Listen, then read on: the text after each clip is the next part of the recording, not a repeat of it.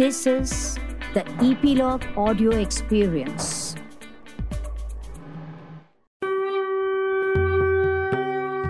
नमस्कार. मी स्वाती गोगटे बोलावा विठ्ठल पहावा विठ्ठल ह्या ऑडिओवारीत तुम्हा सर्व श्रोत्यांचं स्वागत करते. आजच्या भागाचे नाव आहे मंबाजी भिक्षुक व वेश्या. तुकारामांच्या घराशेजारीच मंबाजी नावाच्या भिक्षुकाचे घर होते. भिक्षुकी करणं हे त्यांच्या उपजीविकेचे साधन होतं. हे भिक्षुक फारसे शिकलेले असतातच असं नाही. पण कोणत्याही भिक्षुकाचं पोटपाणीच भिक्षुकीवर असल्याने क्रियाकर्मासाठी त्यांना जास्तीत जास्त दक्षिणा हवीच असे. तुकाराम हे जन्मापासून महाकवी होते. शिवाय तुकारामांना पैशाचा जराही लोभ नव्हता. उलट कीर्तन करताना पैसे घेऊ नये असं त्यांचं सांगणं असे. आणि जे पटले ते सडेतोडपणे सांगणे हा तर त्यांचा स्वभाव. त्यात गोड वाणी आणि अलौकिक बुद्धिमत्तेचा संगम त्यांचे ठाई होता. त्यामुळे तुकोबांच्या कीर्तनाला तुडुंब गर्दी असायची. अशा तुडुंब गर्दीसमोर तुकोबा सांगत भक्तिभावाने देवाला स्मरा.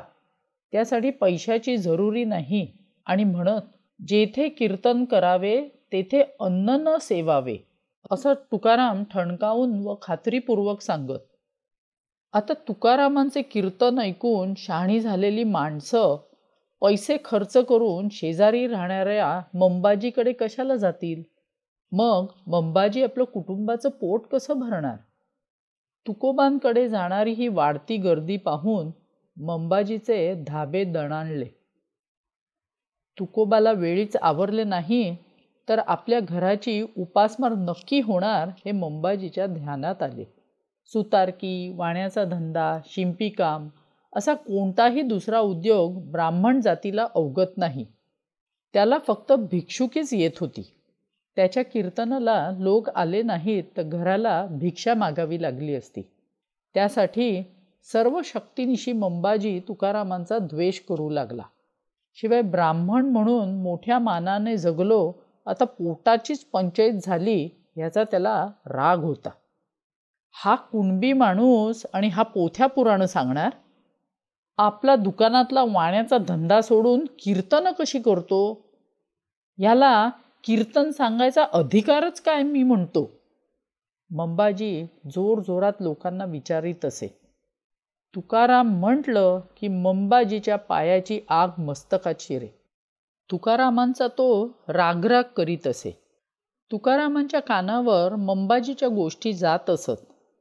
पण ते हाडाचे निर्लोभी प्रेमळ आणि शहाणे होते. त्यांना पांडुरंगाची ओढ होती. शिवाय बुडते हे जनन देखवे डोळा असं मनापासून वाटायचं. कारण अज्ञानानं चुकीच्या मार्गाला जाणाऱ्या लोकांना सावरणं शहाणं करणं हे संताचं काम आहे.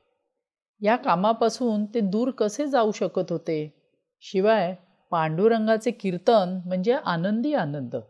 या आनंदाच्या ठेव्यापासून खऱ्या भक्ताला दूर कसे जाता येणार? पांडुरंगाच्या आनंदमय भक्तीविषयी तुकाराम आपल्या कीर्तनात सांगतात आनंदाची डोही आनंद तरंग आनंदची अंग आनंदाचे. काय झाले सांगो काहीची या बाही पुढे चाली नाही आवडीने. विठोबाची भक्ती करीत असता इतका आनंद होतो की जणू काही आनंदाचे डोह निर्माण होतात. ह्या आनंदाच्या डोहात आनंदाचेच तरंग निर्माण होतात. सारं शरीर आनंदमय झालं आहे. काय सांगू देवा? भक्तीचा गोडवाच असा आहे की तुझ्या भक्तीत आनंदाशिवाय दुसरं काही असूच शकत नाही. या आनंदाने तुकाराम म्हणतात मलाच माझ्या या शरीराचं काय झालंय ते समजत नाही. इतका अवर्णीय आनंद शरीरभर पसरला आहे. या आनंदापासून दूर होऊन पुढे जावे म्हटलं तर ते जमत नाही. अशी तुकारामांची स्थिती असल्यावर ते कीर्तन न करता कसे राहणार? कीर्तन म्हणजे परमानंद. तुकारामांचे अभंग लोकांना इतके आवडत होते की लोक घरी गेल्यावरही तुकोबांचे अभंग गुणगुणत. आपल्याला सहज बोलता येतात आणि पाठही होतात असे हे अभंग आहेत. याविषयी अधिकाधिक लोकांची खात्री पटत गेली. तुकोबांचं वागणं सात्विक होतं. ते लोकांना आपल्यातलेच वाटत. त्यामुळे लोकांना तुकोबांच्या कीर्तनाची ओढ वाटू लागली. लोकांना तुकारामाचं वागणं आवडायचं तुकारामांचं कीर्तन आवडायचं. सगळी रीग तुकोबांच्या कीर्तनाला लागली होती. शेजारी राहणाऱ्या मंबाजीकडे लोक जायला तयार नसत. तुकाराम कुणबी आहे म्हणून मंबाजी प्रचार करीत होता. तुकाराम कीर्तनात सांगत ब्रह्म जाणतो तो ब्राह्मण. त्यामुळे फिरून मंबाजीची पंचायत झाली. मग त्याने आणखी एक योजना आखली. कुणी भाविक तुकारामांच्या कीर्तनाला येऊ नये म्हणून त्याने वाटेवर काटेरी झुडपं पसरली. तुकारामांचं घर जवळच असल्याने त्यांनी ती काटेरी झुडपं शांतपणे दूर सारली. त्यावेळी मंबाजीला तुकारामाचा इतका राग आला होता की मंबाजीने त्याच काटेरी झुडपानं तुकारामांना झोडपलं. तुकारामांनी शांतपणे मार खाल्ला. पण ते मंबाजीला एका शब्दानं बोलले नाहीत. तुकारामांच्या दृष्टीने हा एक स्वतःच्या मनावरचा संयम पडताळून पाहणं होतं. आपल्या मार खाण्यात मंबाजीला सुख मिळतंय ते मिळू दे. पण यामुळे सज्जनांचं चित्त लोण्यासारखं मऊ असतं असं तुकाराम कीर्तनात सांगतात. त्याप्रमाणे त्यांचंही मन लोण्यासारखं मऊ आहे हे प्रत्यक्ष लोकांना समजलं.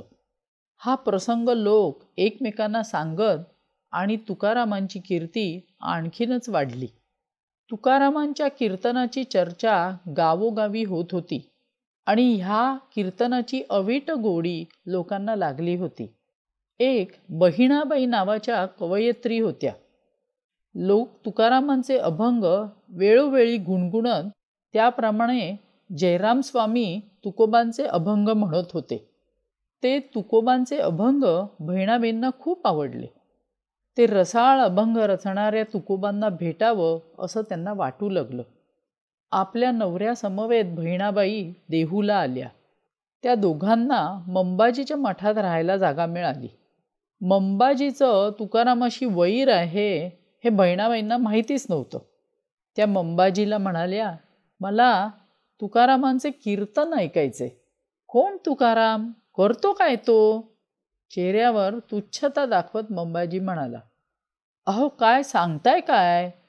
एवढे रसाळ अभंग रचणारे तुकाराम तुम्हाला माहीत नाहीत?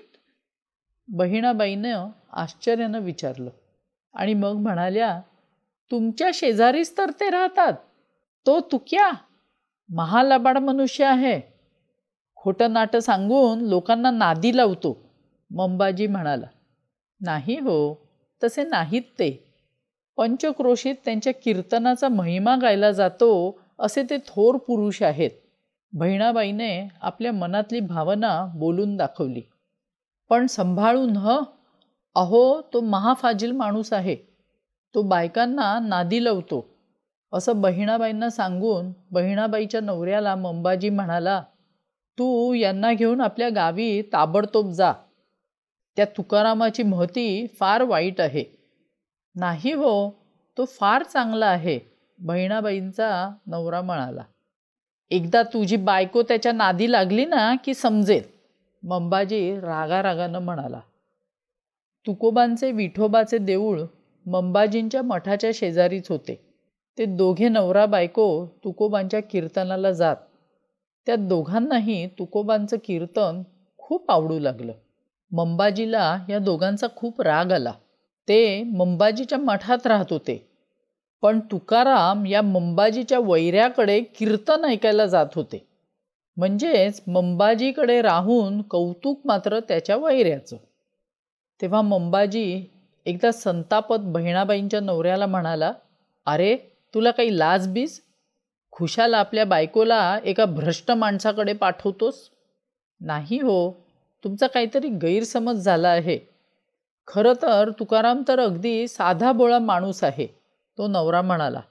भोळा? आणि तुकाराम? एकदा बायको हातातून निसटून गेली की समजेल. मंबाजी रागानं म्हणाला. पण नंतर नंतर नवऱ्यालाही शंका येऊ लागली. कारण मंबाजी सारखं सारखंच बायका तुकारामाच्या नादी कशा लागतात हे सांगायचा. नवऱ्याला पण मग बायकोचा संशय येऊ लागला. तो बहिणाबाईंना तुकारामाच्या कीर्तनाला जाऊ देईना. पण बहिणाबाई कवयित्री होत्या. त्यांना तुकोबांच्या रसाळ अभंगाची ओघवत्या वाणीची गोडी लागली होती. मंबाजी खोटं बोलतो म्हणत त्या कीर्तनाला जातच राहिल्या. तेव्हा मंबाजी संतापला आणि त्यानं त्या दोघांनाही आपल्या मठातून हाकलून दिलं. बहिणाबाईंना तुकारामांचं कीर्तन त्याचे अभंग ह्याची एवढी गोडी वाटू लागली की त्या सतत तुकारामांच्या कीर्तनाला जातच राहिल्या. बहिणाबाईंना देहूत कुठेही थारा मिळू नये म्हणून मंबाजीने खूप आटापिटा केला. पण बहिणाबाईंनी काही दाद दिली नाही. त्या कीर्तनाला जातच होत्या. त्यामुळे मंबाजीची बहिणाबाईंविषयीची चीड वाढतच होती. बहिणाबाईंची एक अतिशय आवडती गाय त्यांच्यापाशी होती. त्या आपल्या गाईला घेऊन एक दिवस जात होत्या. मंबाजीनं त्यांना पाहिलं. त्याला खरं तर बहिणाबाईंनाच मारायचं होतं. पण बाई माणसाला मारायचं कसं? म्हणून त्याने बहिणाबाईच्या आवडत्या गाईला बेदम मारलं. गाय घाबरून जोरजोरात हंबरत होती. मात्र गायीच्या पाठीला काही झालं नाही. पण त्याच वेळी तुकोबांची पाठ काळी निळी झाली होती. सुजली पण होती. चांगल्या गुरुनं आपल्यासाठी आपली वेदना स्वतःवर ओढून घेतली. गुरु आपल्या शिष्यासाठी कोणतं दिव्य करतो ते पाहून बहिणाबाईंना गहिवरून आलं. याच त्या तुकाराम महाराजांच्या पट्ट शिष्या बहिणाबाई मंबाजीनं कितीही आटापैटा केला तरी तुकारामांच्या कीर्तनाला गर्दी वाढतच होती आणि मंबाजीच्या मठात येणारे भक्त त्यांच्याकडे येईनासे झाले. त्यामुळे त्याचा तुकारामांवर राग होता. या न त्या कारणाने तो तुकारामांना हटवायचा प्रयत्न करीत होता. थोर तपस्वी विश्वामित्र मेनकेच्या नादी लागलेच की या तुकाच्या बाबतीत असेच केले पाहिजे. तुक्याकडे अशीच मेनका पाठवायला पाहिजे. त्या मेनकेच्या नादी तुक्या लागला की त्याला इथून हलवणे सोपे जाईल असा मंबाजीने विचार केला. एका सुंदर वेश्येला मंबाजीने हेरलं. तिला पैसा दिला आणि तुकोबांना नादी लावायचं काम सांगितलं. काम झाल्यावर भरपूर पैसा देईन असं आश्वासनही दिलं. त्या काळी तुकोबा विठ्ठलाच्या देवळात झोपत. रात्रंदिवस विठ्ठलाची संगत असावी असं त्यांना वाटू लागलं होतं.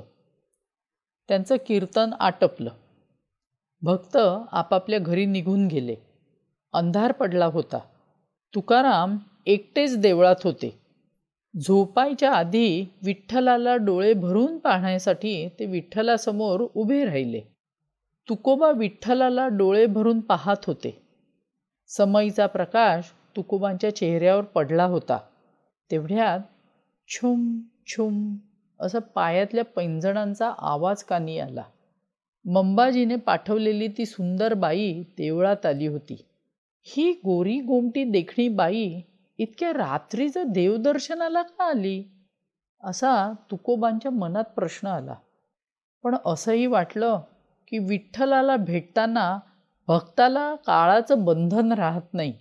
विठोबाच्या ओढीनं बाई रात्र झाली तरी देवदर्शनाला आली आहे. भक्ताला देवाची अशीच ओढ असावी. तुकोबांना तर परस्त्री मातेसमान होती. माते विठोबाच्या दर्शनाला आलात? या. विठोबाच्या दर्शनासारखे जगात सुख नाही. तुकोबा साधे भोळेपणाने म्हणाले आणि विठ्ठलाकडे पाहत राहिले. विठ्ठलाच्या दर्शनात गुंग झाले. त्या सुंदरीला आश्चर्य वाटले. आपण इतक्या नटून थटून आलो तरीही हा छंदी फंदी माणूस आपल्याकडे पाहून विरघळला कसा नाही? की हा आपल्याकडे दुर्लक्ष करण्याचा बहाणा करतो आहे. बाईनं शुक केलं तेव्हा तुकोबा साधेपणानं तिच्याकडे पाहू लागले. मंबाजीनं या बाईला सांगितलं होतं की तुक्या छंदी फंदी आहे. त्याला नादाला लाव. पण हा माणूस तर साधा बोळा आहे. हे त्या बाईच्या लक्षात आले. तरी ती बाई मधाळ आवाजात मान उडवत म्हणाली काहीतरीच काय इतक्या रात्रीचं विठ्ठलाच्या दर्शनाला कोण येतंय? मी तुमच्या दर्शनाला आले आहे. खरं तर मी तुमच्यावर भाळले आहे. मला तुमची रात्रीची सेवा करायची आहे. आलं ना लक्षात? म्हणत त्या बाईने डोळा मारला आणि म्हणाली तुमची सेवा केली तर मला स्वर्गलोकी जाता येईल? माते स्वर्ग आणि नर या कल्पना आहेत. विठ्ठलाचे नामस्मरण हेच शाश्वत आहे. तू विठ्ठलास विसरू नको. तोच सारं काही देईल तुकाराम खाली मान घालून शांतपणे म्हणाली. ती बाई लटक्या रागानं म्हणाली तुम्ही मला माते माते काय म्हणता? मी तर तुमच्याहून लहान आहे. मला तुमच्या कवेत घ्या ना. म्हणत ती बाई तुकारामांच्या जवळ येऊ लागली. तुकारामांनी रुक्मिणी माते म्हणत तिला वाकून नमस्कार केला. व ते म्हणाले माते परस्त्री ही मला आईप्रमाणे आहे. तुकाराम म्हणाले परविया नारी रखुमाई समान हे गेले नेमून ठाई चेची. तुकाराम वारकरी पंथाचे होते. स्वतःची बायको सोडून त्यांना परक्याच्या स्त्रिया रखुमाई देवीप्रमाणे होत्या आणि हा त्यांचा नेम पक्का होता. त्या बाईला स्वतःचीच लाज वाटली. आपण एका सज्जन साध्या माणसाला नादी लावणार होतो. त्या मंबाजीचं ऐकून पैशापायी आपण आज घोर पातक करणार होतो. आपण भलतेच वाईट कृत्य करायला निघालो होतो हे लक्षात येऊन तिने तुकारामांना वाकून नमस्कार केला. त्यांच्या पायाची धूळ मस्तकाला लावली. रागारागानं ती मंबाजीच्या मठात गेली. त्या स्त्रीला येताना पाहून मंबाजीला काम फत्ते झालं असणार असं वाटलं. त्यामुळे आनंदित होत तो म्हणाला चला काल छान काम केलंस तू. कसलं काम? बाईनं गुश्शातच विचारलं. त्या तुक्याला नादी लावलंस ना? छान काम केलंस. मला माहीत आहे ना पक्का स्त्रीलंपट आहे तो. मोठा संत असल्याचं दाखवतो. मंबाजी स्वतःच्या मगरुरीतच बोलत होता. तसं अजिबात नाही आहे ती स्त्री रागारागानं म्हणाली वाटतो तसा नाहीच आहे तो मंबाजी म्हणाला. पुरे ती बाई ओरडली आणि म्हणाली अरे एका भोळ्या भाबळ्या विठ्ठल भक्ताला नादी लावायला सांगतोस? अरे पातक्या तुझ्याबरोबर मीही नरकात जाईन. अगं काय झालं? मंबाजीने मवाळ होत विचारलं चांडाळा कसलं घाणेरडं कृत्य करायला लावतोस? ज्याच्या पायाचं तीर्थ घ्यावं असा तो साधू पुरुष आहे. असं म्हणत त्या स्त्रीने मंबाजीच्या तोंडावर पैसे फेकले. अशा एक एक दिव्यातून तुकोबा बाहेर पडले आणि लखलखत्या सोन्यासारखे झळाळले. आज आपण इथेच थांबू. ह्या ऑडिओ वारीत सामील व्हायला इपीलॉग मीडिया वेबसाईटवर किंवा तुमच्या आवडत्या पॉडकास्टवर जसे Gaana dot com Google podcast Hubhopper JioSaavn Castbox Spotify वर नक्की सबस्क्राईब करा आणि या ऑडिओ वारीचा आनंद लुटा. आपला अभिप्राय कॉमेंट बॉक्समध्ये कळवा. तसेच आपल्या मित्रपरिवाराबरोबर व नातेवाईकांबरोबर शेअर करा आणि त्यांनाही सबस्क्राईब करायला सांगा. धन्यवाद.